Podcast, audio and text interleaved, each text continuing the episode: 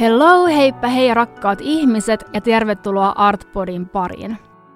Tänään me puhutaan Artpodissa tabuista, onko niitä enää taiteessa ja taiteen kentällä, ja jos on, niin mitä ne ovat. Eli juuri niistä asioista ja teemoista, mistä ei saisi puhua, niin juuri näistä me keskustellaan tänään.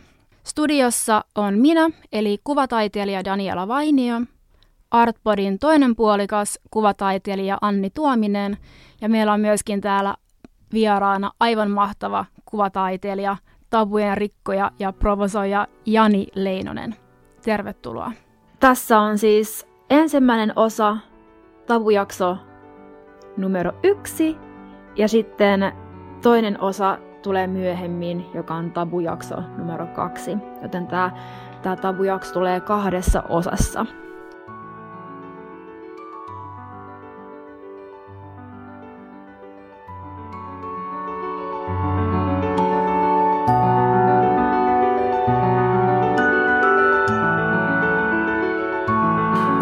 Mutta nämä tabut on kyllä kiinnostava aihe. On, on. Koska siinä, kun niitä miettii, niin joutuu oikeasti miettimään vähän, että mistä uskaltaa puhua ja mistä ei. Mm. No tänään me puhutaan just niistä aiheista, eli mistä ei saa puhua. Me tullaan... Olis toi nyt alkuspiikki Oli. jo? Tämä on nyt. Nyt, yes. nyt me lähdetään kaivamaan näitä Apua. asioita syvältä. Okei. Okay. Tota, no jos me aloitetaan ihan lyhyesti äh, tabun määrittelystä. Eli pienen researchini mukaan, eli tieteen termipankista löytämäni tekstin perusteella, tabu on jotain, mitä ei saa tehdä. Esimerkiksi mitä ei saa syödä, koskettaa, sanoa tai niin edelleen, jotta tabun rikkojalle ei koituisi haitallisia seuraamuksia. Sana tabu tulee tongan kielestä ja tarkoittaa pyhää ja kiellettyä. Alun perin tabu on tarkoittanut tiettyä esinettä tai asiaa, joka on niin pyhä, ettei siihen saa koskea, eikä niistä saa puhua. Jännittävää oli tämä tongan kielestä tuleva mm. sana. Eli toisin sanoen niin tabu ei tarkoita, se ei ole pyhän vastakohta, vaan sillä tarkoitetaan jotain sellaista niin kuin, negatiivista pyhää, johon ei saa kajota. Ja sillä on suojeltu muun muassa tämmöisiä uskonnollisia ö, arvomaailmoja niin kuin alun perin. Niin ja eikö siihen vähän niin kuin, se on ikään kuin sosiaalistettu meihin tabut niin, että me ei välttämättä huomata niitä, mutta me ajatellaan, että siitä seuraa jopa me, jotka eivät ole kauhean niin kuin henkisiä ja, ja Jumalaan uskovia, niin siitä seuraa joka tapauksessa jotain pahaa, mm-hmm. että jos niistä, niistä puhuu. Ja ehkä niin kuin nykypäivänä ne on aika käytännön asioita. Mutta musta tuntuu, että tabussa kulttuurinen tabu on nimenomaan sellainen, että suuri osa meistähän ei välttämättä edes taju, että ne on tabuja, koska me vältellään niitä puhumasta niistä tai koskematta niitä asioita, koska ne on niin kulttuurillisia. Ne Et tulee niin lapsesta lähtien. Mm. Niin. Opittu ja totuttu. Siksi tämä onkin kiinnostava ohjelma, mm. koska on varmaan aika paljon sellaisia asioita, mitä itsekään ei taju. Ehkä te voitte vähän niin kuin mm. tuoda niitä esiin. Tota, no, meillä on tänään tosiaan vieraana ö, kuvataiteilija Jani Leinonen. Olet myös poliittinen aktivisti, joka tunnetaan teoksista, joissa ö, sä hyödynnät tuotebrändien kuvastoa ja markkinointistrategioita. Öm, sulla on ollut värikäs ura, joka on johtanut aika hyvin intensiivisiin tilanteisiin ja keskusteluihin muun muassa yrityksien ja brändien tekijänoikeuksista. Ja tässä noin pari kuukautta sitten Leinosen työ Mac Jesus poistettiin Haifan taidemuseon näyttelystä, kun sadat arabikristityt mielenosoittajat mellakoivat museon ulkopuolella heitellen rakennusta ja poliiseja muun muassa Molotovin koktaaleilla ja kivillä. Ja myös taiteilija itse vaati sen teoksen poistamista. Kyllä. Joo, eikö se ollut niin, että sä oot jo aikaisemmin, niin kuin syksyllä aikaisin viime syksynä, halunnut, että se teos tulee pois Joo, siis tämä oli, oli niin absurdi keissi, että en ole aikaisemmin mitään tällaista nähnyt täysin niin kuin, huomiota, jota en olisi välttämättä tarvinnut enkä halunnut. Olisin voinut elää hyvin ilman sitä, mutta sieltä se tuli. Tota, ja, ja joo, ja tosiaan mä olin, kun tajusin, missä se on se teos, niin esittänyt heille vaatimuksen, että se otetaan pois sieltä. Mutta tota, mutta näköjään sitä ei sitten otettu pois sieltä ja sitten, eikä mulle kerrottu siis mitään mielenosoituksista niin kuin museon puolelta esimerkiksi, eikä kuraattoreiden puolelta, vaan, vaan niin kuin ainoastaan se, että mun posti oli täynnä viha, vihaviestejä, niin antoi pienen indikaattorin, että nyt täällä jotain tapahtuu tai mun teos on jossain. Miten tämä teos siis päätyy yli niin kuin alun perin tänne? No se oli, tämä on, mun on pakko sanoa, kukahan tätä ei ole kysynyt koskaan, mutta se oli siis täysin mun oma moga. Että mä, mulle lähdettiin kutsu kiinnostavaan näyttelyyn, hieno konsepti, käsittelee kriittisesti ö, niin kuin kaupallisuuden ja tai, to, tota, niin kuin kristillisyyden tai uskonnon suhdetta toisiinsa. Ja sitten mä olin, että jes, no, tämä on makea, mä haluan olla tässä näyttelyssä. Kunnes sitten mä tajusin, että se, on, se onkin Israelissa. Ja, ja mä oon ollut mukana tuossa BDS boikotissa Israelin Palestiinaan sorron takia ja, ja, ja tietenkin mä olin silleen erittäin nolona – että nyt ihmiset saa tietää, että mun teos on siellä, koska tämä on niin kuin erittäin huono mainetta mulle. Ja, ja sitten mä saman tien laitoin sinne viralliset viestit, että nyt please poistakaa se, että mä oon, mä oon mukana tällaisessa tota, boikottikampanjassa. Ja sieltä tuli sitten viesti, että, että joo, me, me ollaan pahoilla, että oot päätynyt tähän päätökseen ja, ja me laitetaan viesti tonne ylemmälle johdolle, jonka mä sitten käsitin tietenkin, että se se on viesti siitä, että ne ottaisi sen pois. Ja viesti ei sitten varmaan ikinä mennyt perille. Ei, ei. En, en mä, musta tuntuu, että se ei ollut mennyt. Mutta siis mä, mä olin keskustellut ainoastaan kuraattorin kanssa, että mä, se katosi kokonaan se kuraattori siis Oikein esimerkiksi tämän skandaalin aikana, että siitä ei kuulunut mitään, se ei vastannut mm. yhteenkään viestiin. Museo ei lähtenyt mulle vieläkään mitään viestiä. Luisin, että ne olisi niin kuin vähän halunnut viestiä taiteilijoille, että jotain tapahtuu. Kun sanoit, että toi kohu oli sulle niin kuin haitallista tai vahingollista, niin miten sä koet, että se on ollut vahingollista? Koska jos miettii, että tänä päivänä musta tuntuu, että kaikki tämmöiset niin kohun herättämiset ja skandalin aiheuttamiset on jollain tavalla niin kuin, niin kuin itseisarvokin saattaa olla, tai mihin monet taiteilijat niin kuin pyrkii. Niin eikö sä näe, että tästä ollut jotain niin kuin hyötyä myös sulle jo, mm. jollain, jo, jollain tavalla? No siis kun mulla on vuosikausi ollut hyvin selkeä kanta niin kuin Israelin ja Palestiinan suhteeseen ja se on hurjaa, ka- kauheata, mitä siellä tapahtuu, mitä niin kuin Israelin valtio toimii Palestiinaa kohtaan, niin, niin siinä vaiheessa, ja mä oon ollut niin kuin hyvin tietoinen tästä BDSstä, e-, eli niin kuin kulttuuri-ihmisten boikotista – ja mä oon niin kannattanut sitä erittäin voimakkaasti, niin totta kai siinä tilanteessa, että, että mä huomaankin, että mun teos on Israelissa näyttelyssä, niin se on niin kuin äärimmäisen oloa. Ja, ja tota, et ehkä se oli, no, et, niin, siis, ja aika montakin asiaa siinä tietenkin tapahtui, että siinä tuli silleen kolme vihaviestien hyökyaaltoa. Ensimmäinen oli siis, joka oli kaikista kivoin ja neutraalein, oli siis näiltä niin kuin mielenosoittajilta, eli, eli Israelin arabikristityiltä, jotka oli aika niin kuin dialogiin pyrkiviä, mutta erittäin vihaisia viestejä. Sitten kun mä ilmoitin mun kantani sitten tota, tästä Palestinan tilanteesta, niin sitten sieltä rupesi tulee Israelin juutalaisilta erittäin rankkaa viestiä ja, ja tota, tällaista aika, mitä mä sanoisin, sabotaasiyritystä mun mm. tulevien näyttelyiden suhteen. Ja, ja, tota, ja sitten aika paljon tällaista niin kuin islamofobista viestiä myös. Ja sitten kolmas aalto oli sitten, kun nämä lähti, nämä viest, uutiset kiertää ympäri maailmaa, niin oli sitten niin kuin länkkäri kristittyjen niin kuin tappouhkaustyyliset ja islamofobiset viestit. Että sieltä, sieltä niin kuin länsimaista tuli sitten oikeastaan kaikista niin kuin pahimmat fundamentalistit, eurooppalaiset ja amerikkalaiset kristityt olivat, olivat tota, aika räävitöntä kamaa. Mä en tietenkään alun jälkeen enää lukenut niitä, että joku muu, muu kävi ne läpi sitten ne viestit.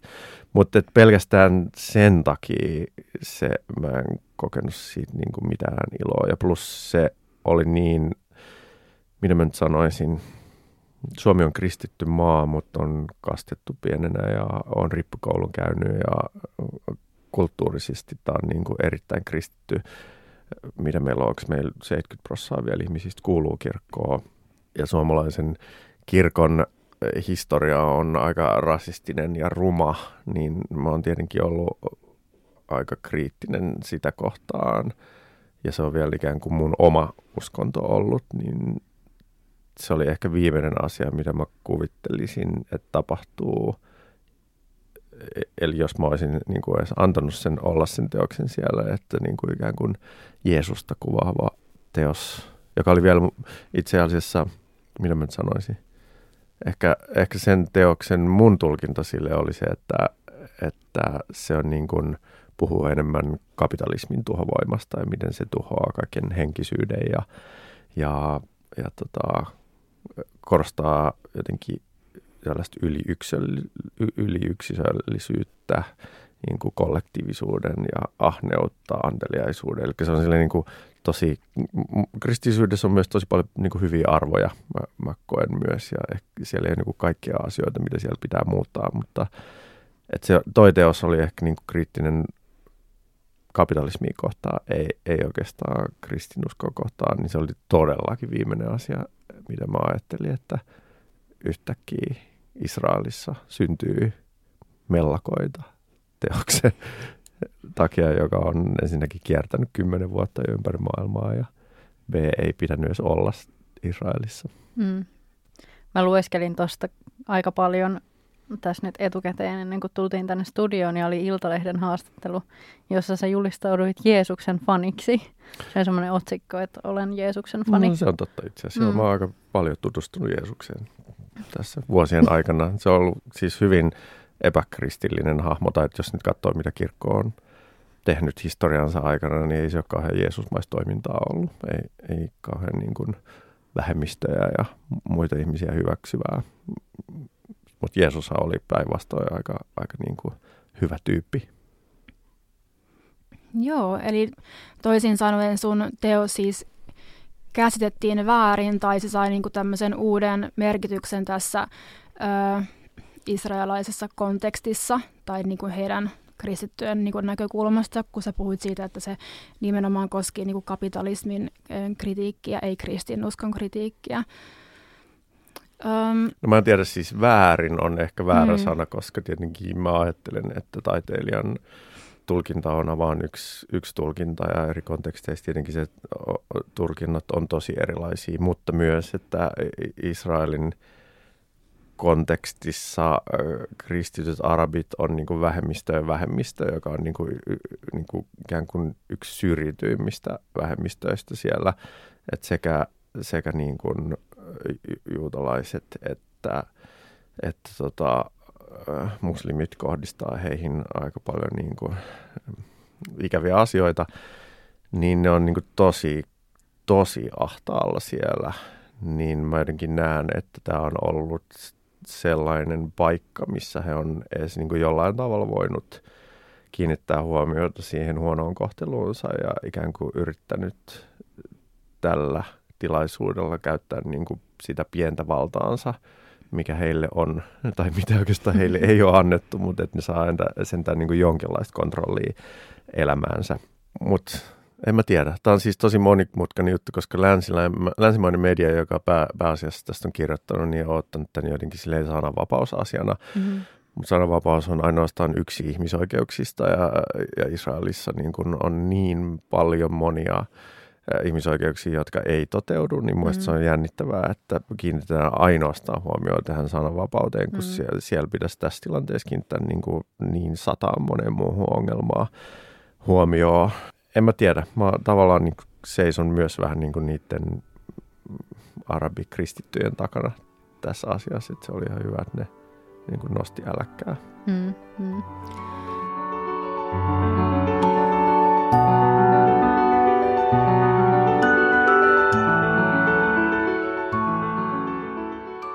Voidaan voitaisiin puhua jostain meidän lähempää?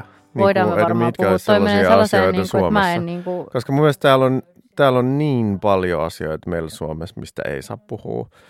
Ja e- että, no tämä on ehkä huono esimerkki, mutta otan sen kuitenkin. Suomi on aika niin kuin monokulttuuri.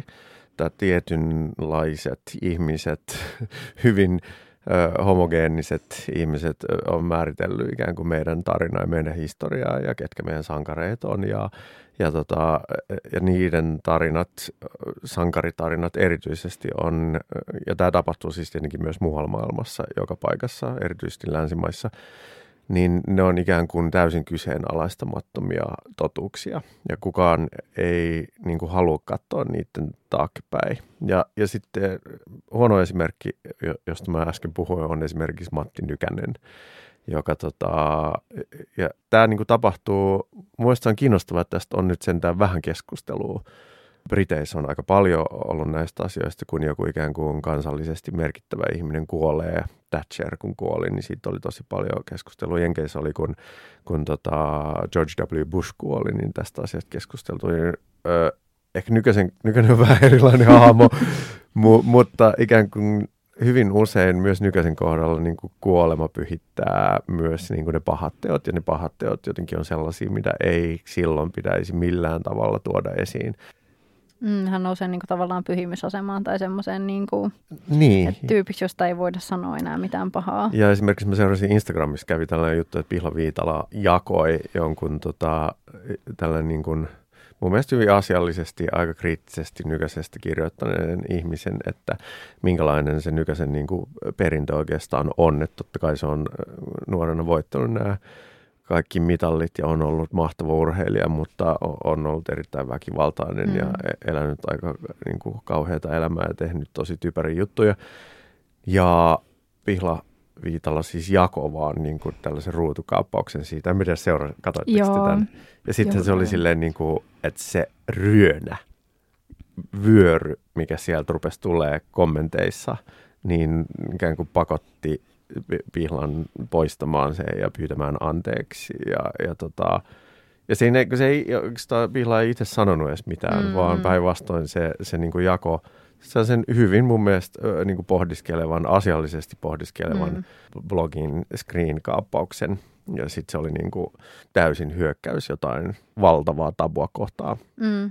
Briteissä Thatcherin kohdalla se oli siis kiinnostavaa. Totta kai Thatcherin kauheus ja merkitys on ollut niin paljon järkyttävämpi.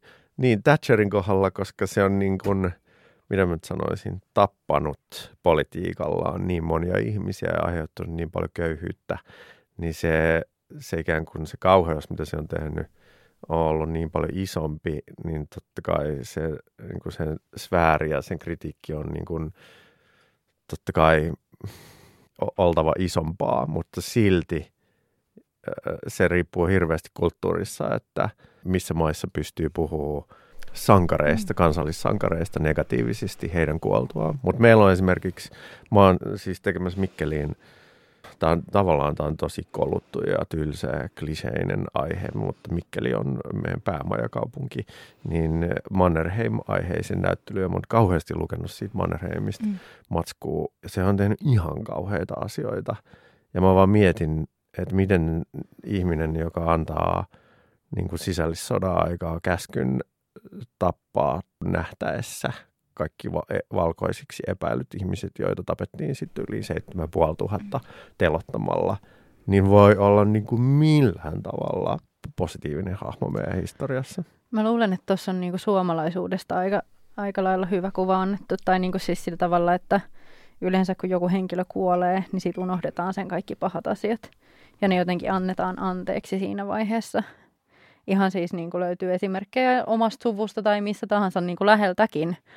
Että tuossa tota, Nykäsen tapauksessa mä seurasin itse niin kuin pitkälti vaan sitä Facebook-keskustelua, mikä, mikä oli sen ympärillä, että maksaako valtio hautajaiset Niin just. vai tota, ei. Ja se Niin. vihakommenttien määrä, mikä oli niille, jotka sanoi siitä, että ei missään nimessä, että tämähän on ihan naurettava juttu. Niin se, se oli ihan valtava. Ja sitten se niinku ryöppy just, mikä sieltä lähti vyörymään.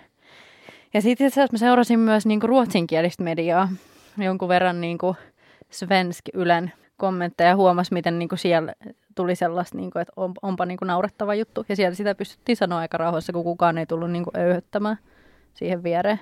Niinpä. Mä luulen, että toi johtuu ihan sellaisesta se niin kuin meidän yksilöiden ja niin kuin kansakunnan semmoisesta ihan niin kuin vilpittömästä tarpeesta, että meillä on niin kuin pakko olla niitä jonkinlaisia ikoneita tai sankareita, jotka sitten antaa meille jonkinlaisen tämmöisen niin kuin kansallisen identiteetin ja kertoo tai toistaa sitä narratiivia suomalaisuudesta. Että jos ei meillä ei ole tämmöisiä niin kuin hahmoja, kenestä kulminoituisi tämä niin kuin sankarillisuus tai herruus tai mikä liian, niin ikään kuin keitä me sitten niinku ollaan.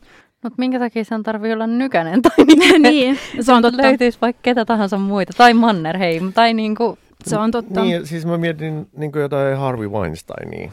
Et sit, niinku, et jos, miet, jos laittaa Weinsteinin rinnakkain Mannerheimin kanssa. Joo, Weinstein teki sairaan hienoja elokuvia tuotti niitä ja tosi mageita juttuja.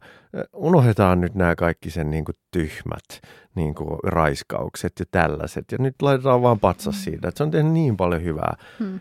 Niin e, e, sehän, eihän niin kuin yksikään nykypäivän sankari pääsisi niistä niin kuin läpi hmm. niillä kriteereillä, mitä noihin meidän niin kuin menneisyyden hahmoihin tällä hetkellä sovelletaan. Hmm. Ja se on mutta se osittain toimii sillä tavalla, että okei, että ne on niin kuin, siis Euroopassa on ihan hirveästi monumentteja ja taideteoksia, jotka, jotka ikään kuin vääristelee historiaa ihan kauhealla tavalla. Ja ne ikään kuin pesee historian puhtaaksi jostain niin kuin kauheasta kansanmurhista. Mm. Esimerkiksi niin kuin Belgiassa on Leopoldin patsaita edelleen vaikka mm-hmm. älyttömästi.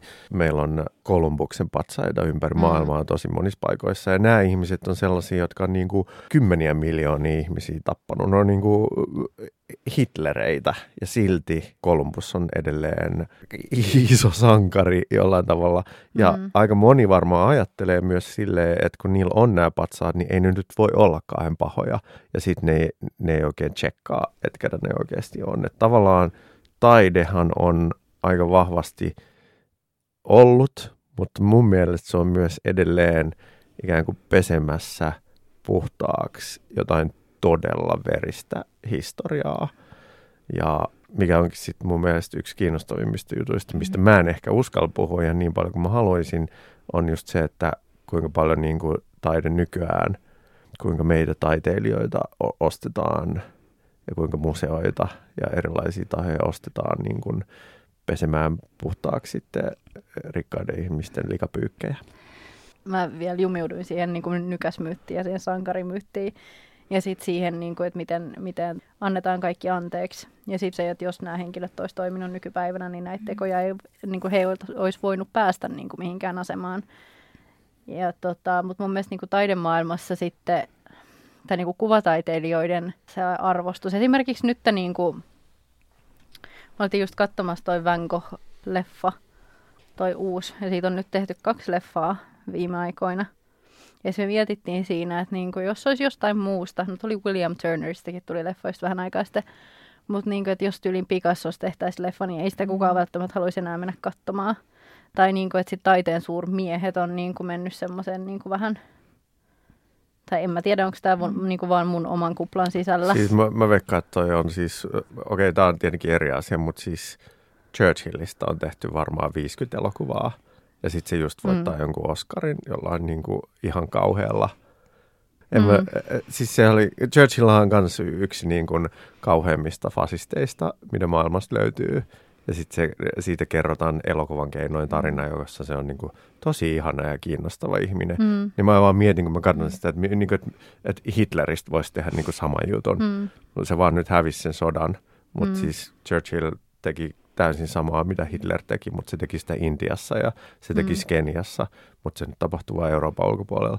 Mutta mä veikkaan, että patriarkaattinen, en mä tiedä, siis tämä maailmahan on ihan täysin läpikotaisin Mätä. tiettyjen ihmisten hallitsema. Mm-hmm. Ja mm. musta tuntuu, että aika dramaattisia asioita pitää tehdä, että, että niin kuin hommat muuttuisi.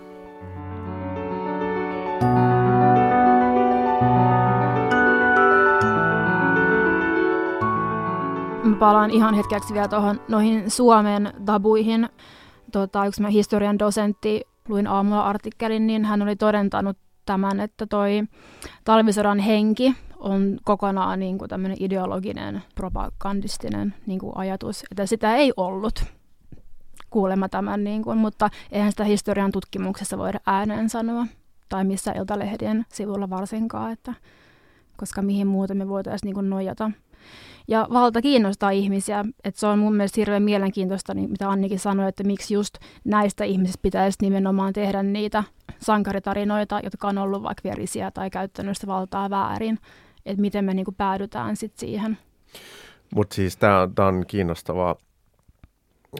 Te olette varmaan lukenut tästä Sacklerin perheestä, joka on siis laillisen heroinin, eli särkylääkkeiden tota, niin kuin firma, joka myy, kehitti ja myy niin kuin synteettisiä opiumpohjaisia särkylääkkeitä, joiden piti olla turvallisia ja on niin kuin synnyttänyt Jenkeissä niin kuin valtavan opiatti ongelman. Ihmisiä kuolee niin kuin kymmeniä tuhansia ja, ja on addiktoitunut. Ja, ja tota, mutta mä en tiennyt siis mitään tästä ennen kuin nämä sitten, kuka se on se taiteilija, joka on siis entinen heroiniaddikti ja tuli oikeastaan kuuluisiksi, Nan Goldin, tuli kuuluisiksi niin kuin valokuvista, joissa hän kuvasi sit niin kuin addiktikavereittensa toimintaa ja pääsi sitten lopulta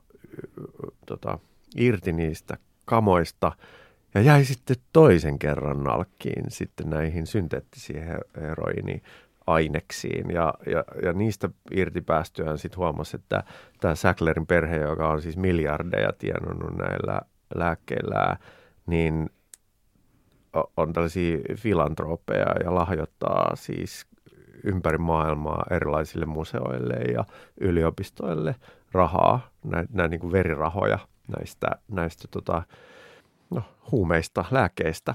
Ja, ja sitten Nan Goldin on nyt aloittanut se ison kampanjan jossa se vaatii sitten museoita ja yliopistoja luopuu näistä rahoistaan sanomaan todellakin niin kuin ei tuleville lahjoituksilla, mutta myös niin kuin poistamaan niiden nimet näistä museoiden lisärakennuksista, jo, jo, joihin tämä Sacklerin perhe on sitten onnistunut saamaan nimensä.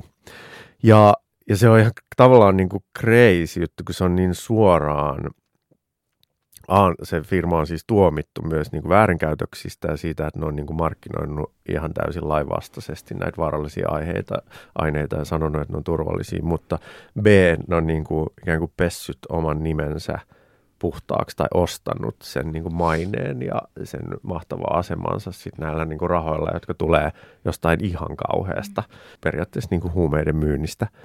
Niin äh, Mielestäni on siis niin kuin hieno esimerkki tavallaan siitä, että kuinka vähän me taiteilijatkin ja miten museot ja muut oikeastaan niin kuin haluaa tietää rahojen alkuperästä.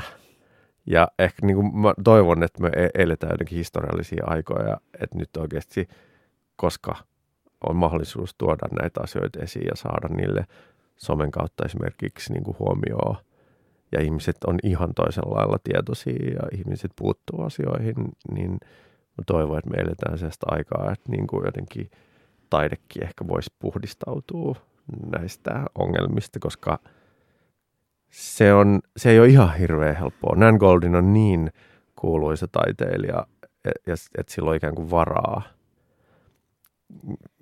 tehdä tällaista, mutta mä veikkaan, että niin kuin aloittelevien mm. Muiden taiteilijoiden ei ole niin kuin ihan niin helppoa luopua elannostaan mm.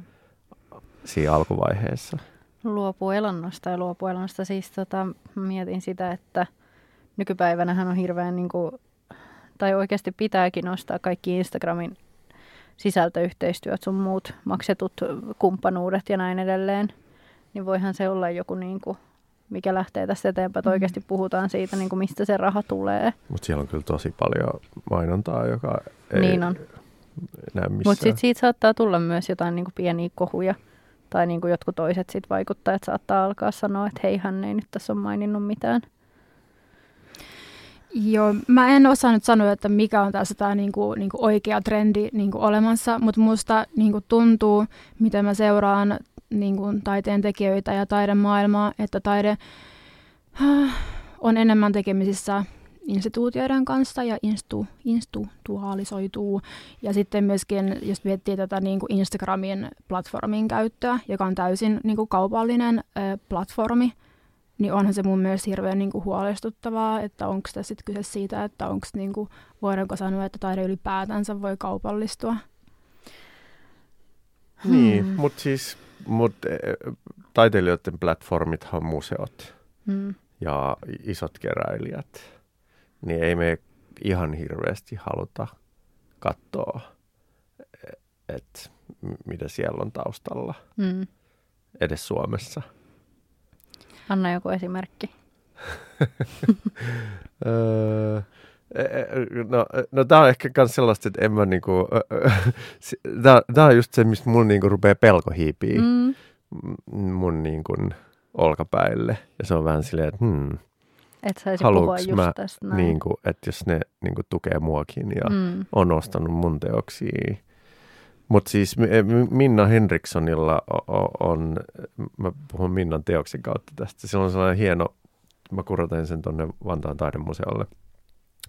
Se oli siis, se on niin kuin, mä en muista mikä sen nimi on, mutta, mutta se, se on Works on Paper on se teoksen nimi. Se on tullut myös kirjana, mutta se on tällainen niin kuin litografia-sarja, jossa se oikeastaan tutkii, ensin se tutkii suomalaisen paperiteollisuuden, ähm, mitä mä sanoisin, niin kuin ke- ke- historiassa 1200-luvun lähtien keinoja ää, estää työntekijöiden ää, niin kuin järjestäytyminen – ja miten, tota, mikä tietenkin käytännössä tarkoittaa sitä, että ne ei halunnut, että ne ajaa omia oikeuksiansa, nost, yrittää nostaa palkkojansa, yrittää parantaa omaa asemaansa. Ja ne niin kuin suomalaisella kaikilla, oikeastaan siinä oli mukana niin kuin kaikki paperijätit, isot paperiteollisuuden niin kuin firmat, niin ne, ne systemaat, niillä oli tällainen liitto, joka systemaattisesti mietti keinoja – millä, millä tota, niin kuin työntekijät ää, saadaan jotenkin niin kuin pysymään hiljaa. Ja, ja tota, ne niin kuin tyyli, ää, ne antoi esimerkiksi ilmaiset paperit jollekin niin kuin hyvin oikeistolaisille ää, työväenlehdille ja sitten ikään kuin työntekijöiden omat lehdet, vasemmistolaiset lehdet ei sitten saanut niin kuin, ni, niille myytiin sitten kalliilla paperia, eli ne ei pystynyt ihan hirveästi kun silloin ei ollut internettiä, niin se oli oikeastaan ainoa media, millä massamedia, jolla viestiä saatiin jaettua.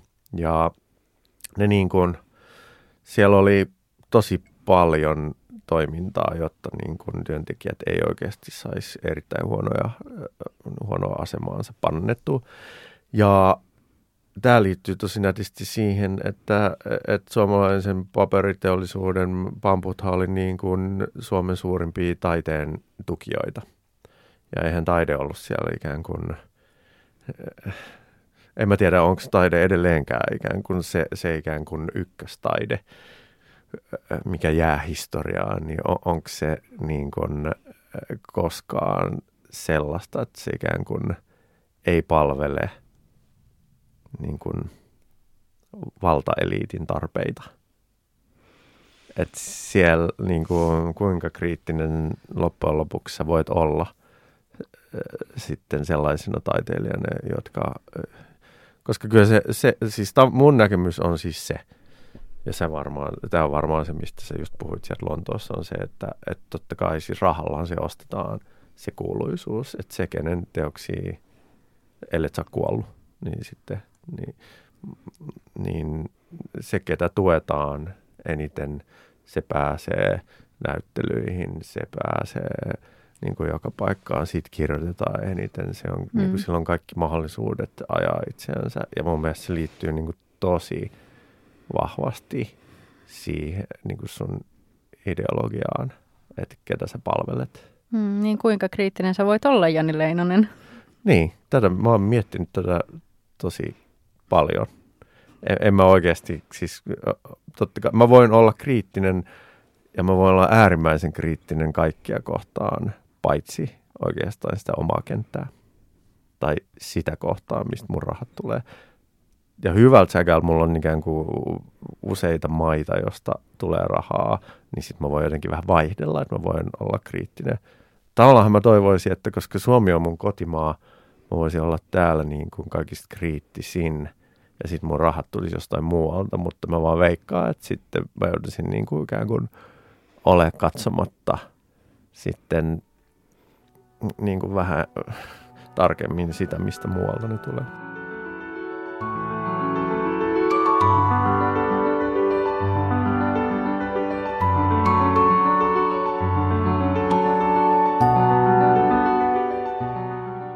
No sä oot siinä mielessä tota, aika niinku paradoksaalinen ö, taiteilija, tai joka on varmasti aika tosi yleistä niinku tänä päivänä on se, että on taiteilija, joka kritisoi No sulla on ollut monia eri teemoja sun töissä, mutta yksi mitä oot, oot kritisoinut on tota, niin kuin brändien tekijänoikeuskysymyksiä ja sitten itse niin kuin kapitalistista yhteiskuntaa. Ja sitten sä myöskin luot näitä teoksia, objekteja, jotka on myös niin kuin tämmöisille, voisiko sanoa niin kuin myöskin elitisteille ostettavissa olevia keräilykappaleita. Eli sä olet siinä systeemissä niin kuin sisä, siinä sisällä kritisoidessasi sitä vastaan. Niin miten sä itse koet tämän niin paradoksin, että toimiiko tämä? No mä oon yrittänyt miettiä, että mikä se vaihtoehto olisi, että mä muuttaisin johonkin maalle ja perustaisin sinne maatalon ja eläisin jotenkin omavaraista elämää ja voisin sieltä sitten huudella, hu- huudella jotain. Mutta mä en usko, että se muuttaisi niin kuin yhtään sen enempää.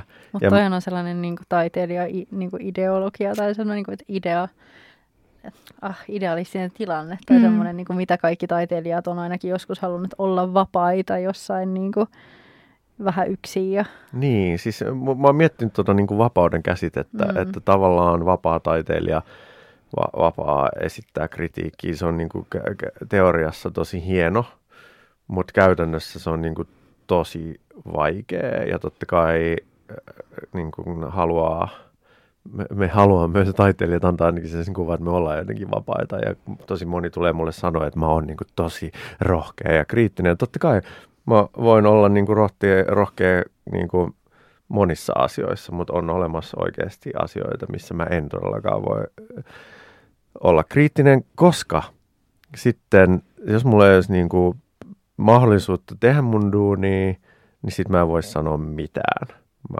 ajattelen. Ja mä, mun, mun hyvä ystäväni Otso Katnokorpi, joka viime vuonna menehtyi tai kuoli, niin Otso oli varmaan niin kuin mun näkökulmasta jotenkin niin kuin yksi vapaimmista ihmisistä.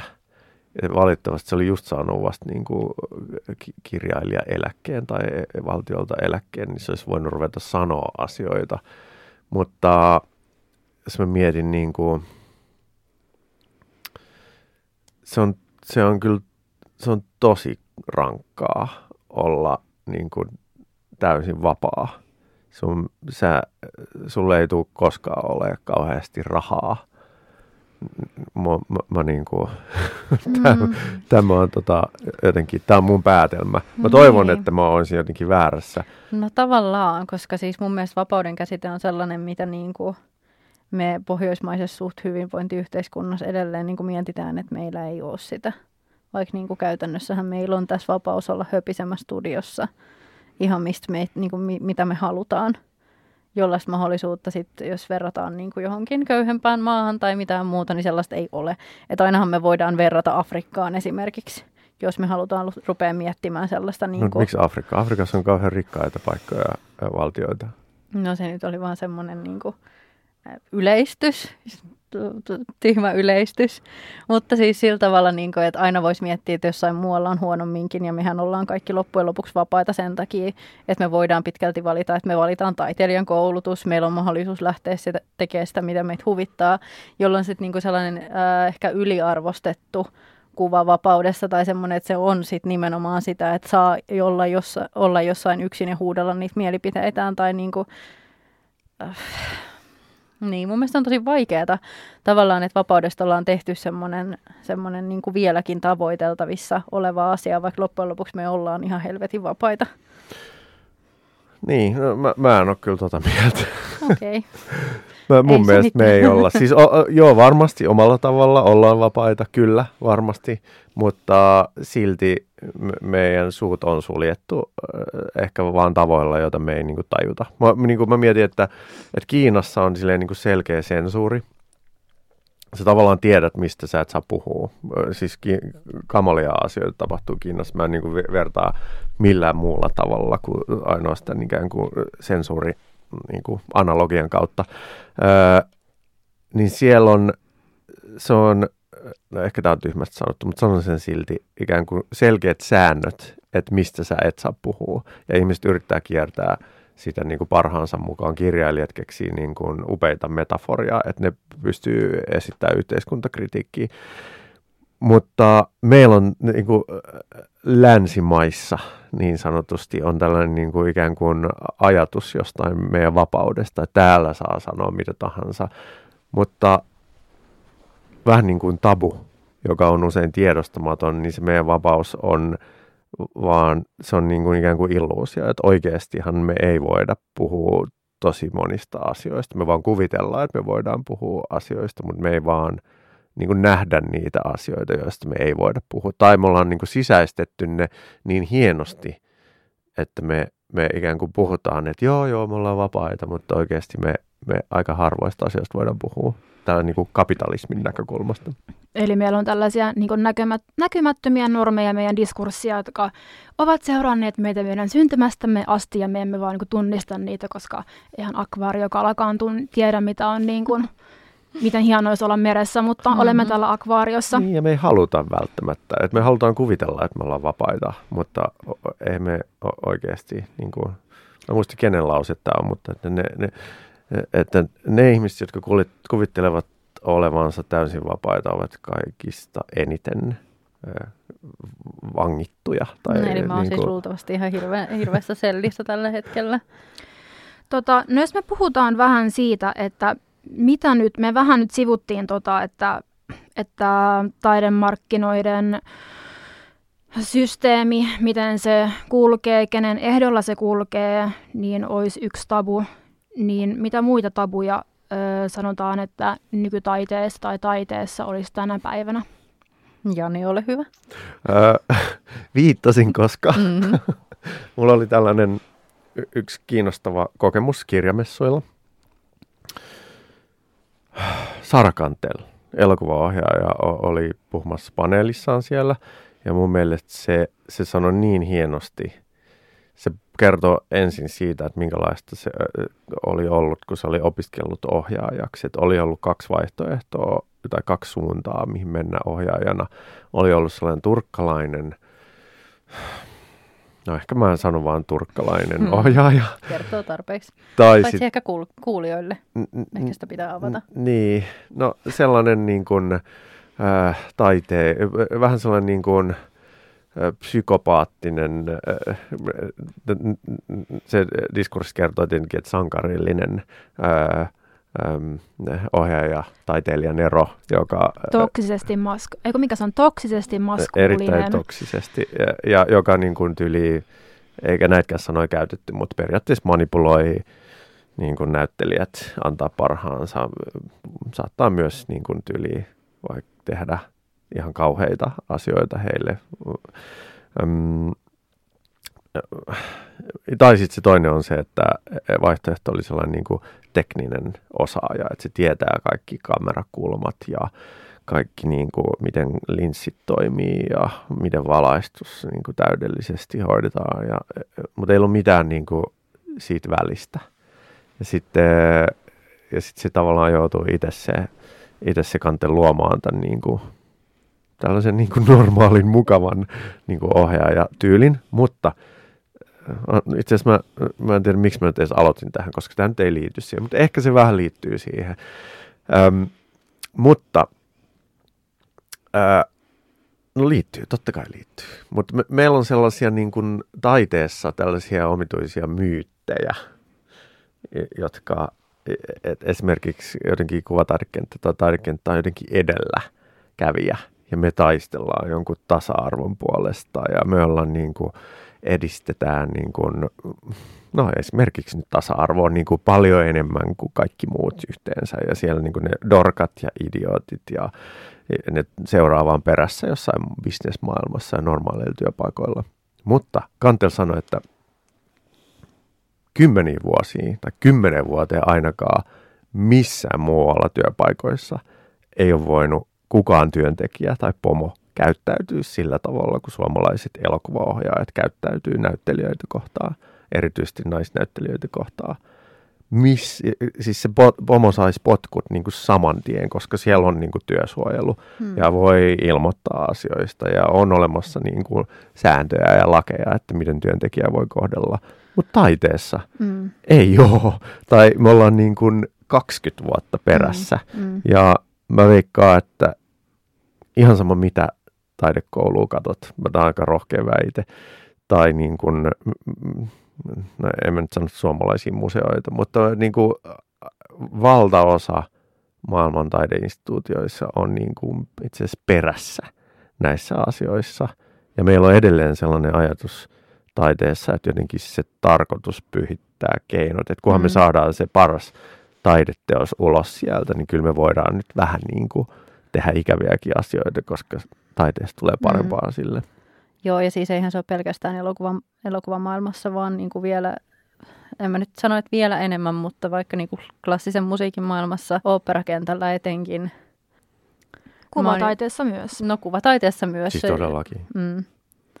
Et ei, ei, ei todellakaan pelkästään niin kuin elokuvan puolella. Tulee siis mieleen niin, niin kuin lähipiiristä esimerkkejä, mitä ei missään muualla oikeasti välttämättä voitaisiin sulattaa kuin sitten taiteen kentällä. Eikä tuohon liittyy myös se ajatus nimenomaan tuosta niin vapaudesta, mitä puhuttiin. Että Jani sanoi, että niin taide pyhittää keinot, niin sitten tämä niin ajatus siitä, että taide on vapaata ja taiteeseen ei tule liittää tai tarvitse liittää mitään, koska se on niin kuin perfect excuse for anything, niin, tota, niin sillä voidaan niin kuin mennä.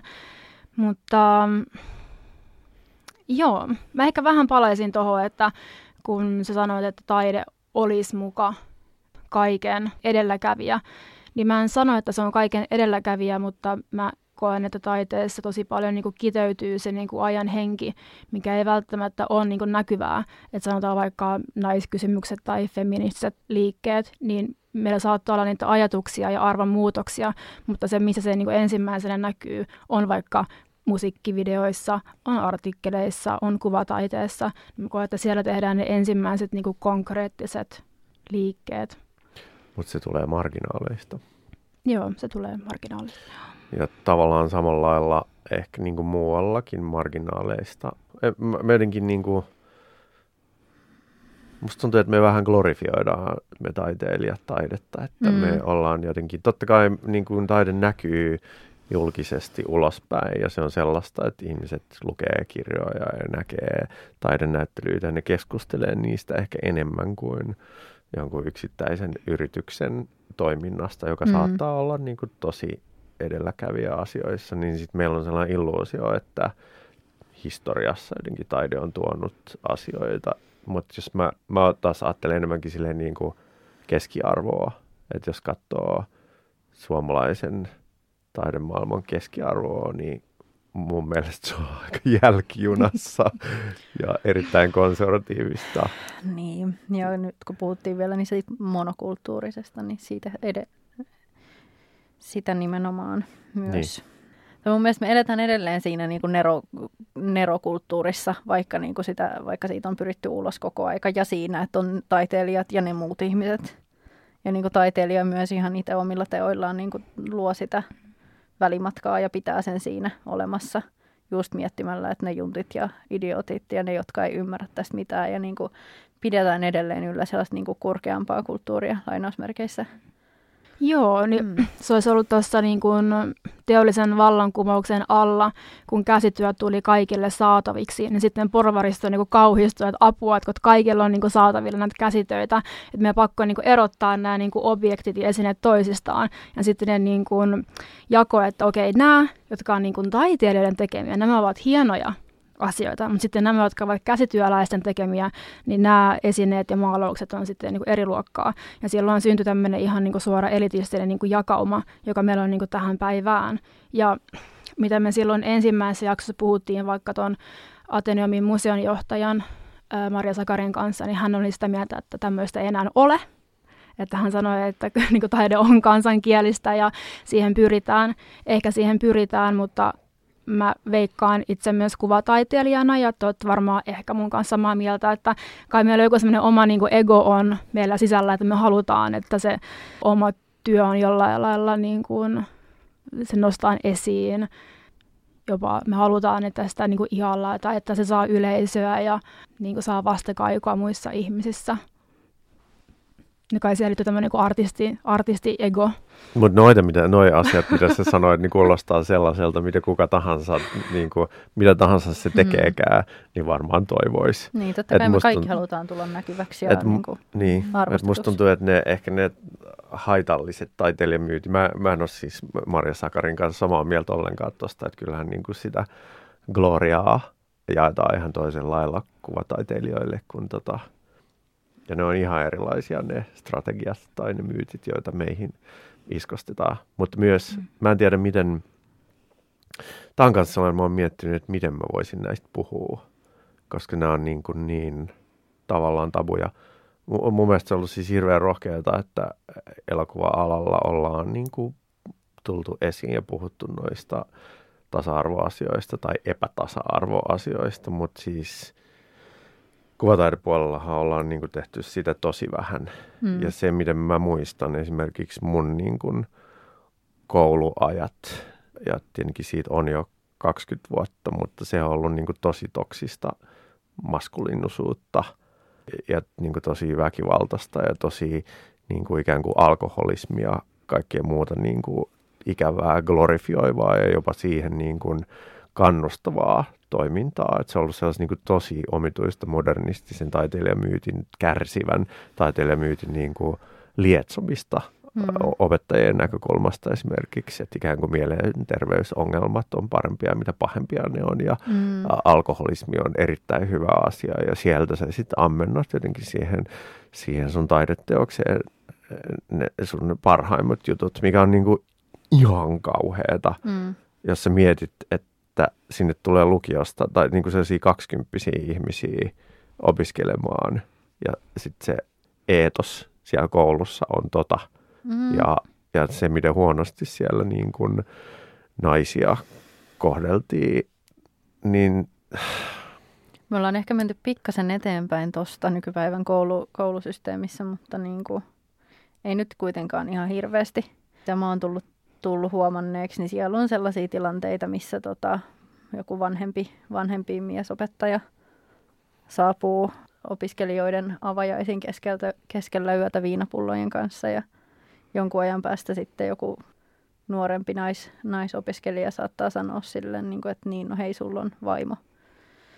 Ja, ja tota, siitä sitten kaikki loppu on ihan kuulijan pääteltävissä, mitä siinä on ollut, mutta tota, sekä tuollaisia noin niin suoria tilanteita, että tota, ylipäänsä sellaisia, mitä niin kuin mä oon kuullut ihan, ihan alusta asti, kun mä oon aloittanut taideopinnot 6-7 vuotta sitten, on ollut se, että niin kuin täytyy ensinnäkin katsoa, mitä on haarojen välissä, niin voi päätellä, että pääseekö niin kuin tässä elämässä yhtään mihinkään.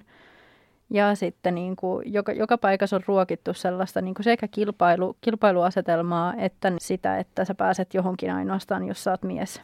Ja sitten kun mä oon puhunut tästä asioista jossain tota, nykyisten opettajien kanssa tai muuta, niin, niin sitten on sanottu, että ei, ei, ei tollasta löydy ollenkaan. Että et, toihan on ihan niin kuin, mi, mi, e, en mä tunnista tota niin kuin ollenkaan. Kielletään nykyään niin kuin ihan hirveästi sitä, että sitä olisi enää olemassa – vaikka se niin kuin edelleen elää. Niinpä. M- Joo. Mutta tabut varmaan on just Eikö ne niin muodostu? Mm. Vaikka tilastot näyttää kaiken Mm. ja ne on siellä, mutta sitten mikä ei muutu, koska ne halutaan kieltää. Tai Mm. mun mielestä ehkä niin kuin pahimmat ihmiset maailmassa on li- liberaalit, jotka sanoo taistelevansa vääryyttä vastaan, mutta ne ei tunnista itseänsä mitenkään osallisena niiden niin kuin vääryyksien toteuttamiseen. Ja ne ulkoistaa aina sen niin kuin vääryyden johonkin. No esimerkiksi niin kuin rasismi on sellainen, Mm. että niin kuin mulla on paljon tuttuja, jotka on niin kuin tosi henkeä vereä antirasisteja ja, ja ne uusnatsit on kauheita ja persut on kauheita, mutta niillä ei ole minkäänlaista kykyä tunnistaa niin kuin omaa rasistista käyttäytymistään tai, tai ikään kuin paikkoja, jossa ne mahdollistaa sen. Mm. Et mä veikkaan, että toi niin kuin epätasa-arvon ruokkiminen on niin kuin kaikkialla vähän niin kuin samanlaisessa tilanteessa, että ihmiset ei halua myöntää, että ne on osa sitä ongelmaa ja että ne toteuttaa sitä ja ne ruokkii sitä ja ne mahdollistaa sen koko ajan, niin siksi, ne ei, siksi mikään ei muutu. No, se on varmaan tota, siinä mielessä sanotaanko surullisen helppoa, koska jos on, tai kun on olemassa näitä valtarakenteita ja sitten jos sä niin kuin haluat tota, niin kuin ikään kuin kivuta näitä rappusia ylös sinne, minne haluatkaan kivuta, niin jos sulla on olemassa olevia, jos sä ymmärrät, että sä voit hyödyntää niitä jollain tavalla, että sun omat ominaisuudeksi sopii tähän olemassa olemaan systeemiin, niin hyvin moni ihminen niitä käyttää. Niin se on surullista, mutta tällä hetkellä se on niin, että kunnia niille, jotka pystyvät tekemään toisin. Niin, sä et halua aiheuttaa konflikteja, jos sä haluat edetä uralla. Mm. Ja noihan usein on konflikteja, että jos sä puutut asioihin, tai ainakin se reaktio, va- varsinkin just ikään kuin tällaisten tai meidänlaistemme ihmisten niin kuin reaktio siihen, että meitä syytetään jostain asiasta, mitä me vaan kuvitellaan, että me ei todellakaan olla, niin on, on niin kuin ihan hirveä viha ja suuttumus ja varmaan aika usein niin kuin tapa tehdä sun tai sen ihmisen, joka, joka tuo ne asiat esiin, niin tulevaisuus sitten niin kuin tosi hankalaksi, mikä on ihan kauheata.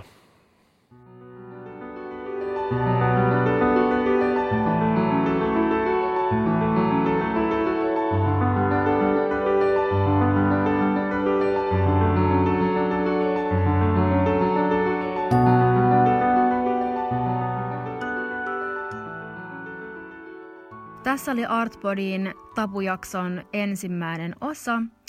Ja ensi kerralla me puhutaan muun muassa valtarakenteista, menestyvistä bisnestaiteilijoista, että huutokauppamaailmasta. Joten ensi kertaan. Moi moi!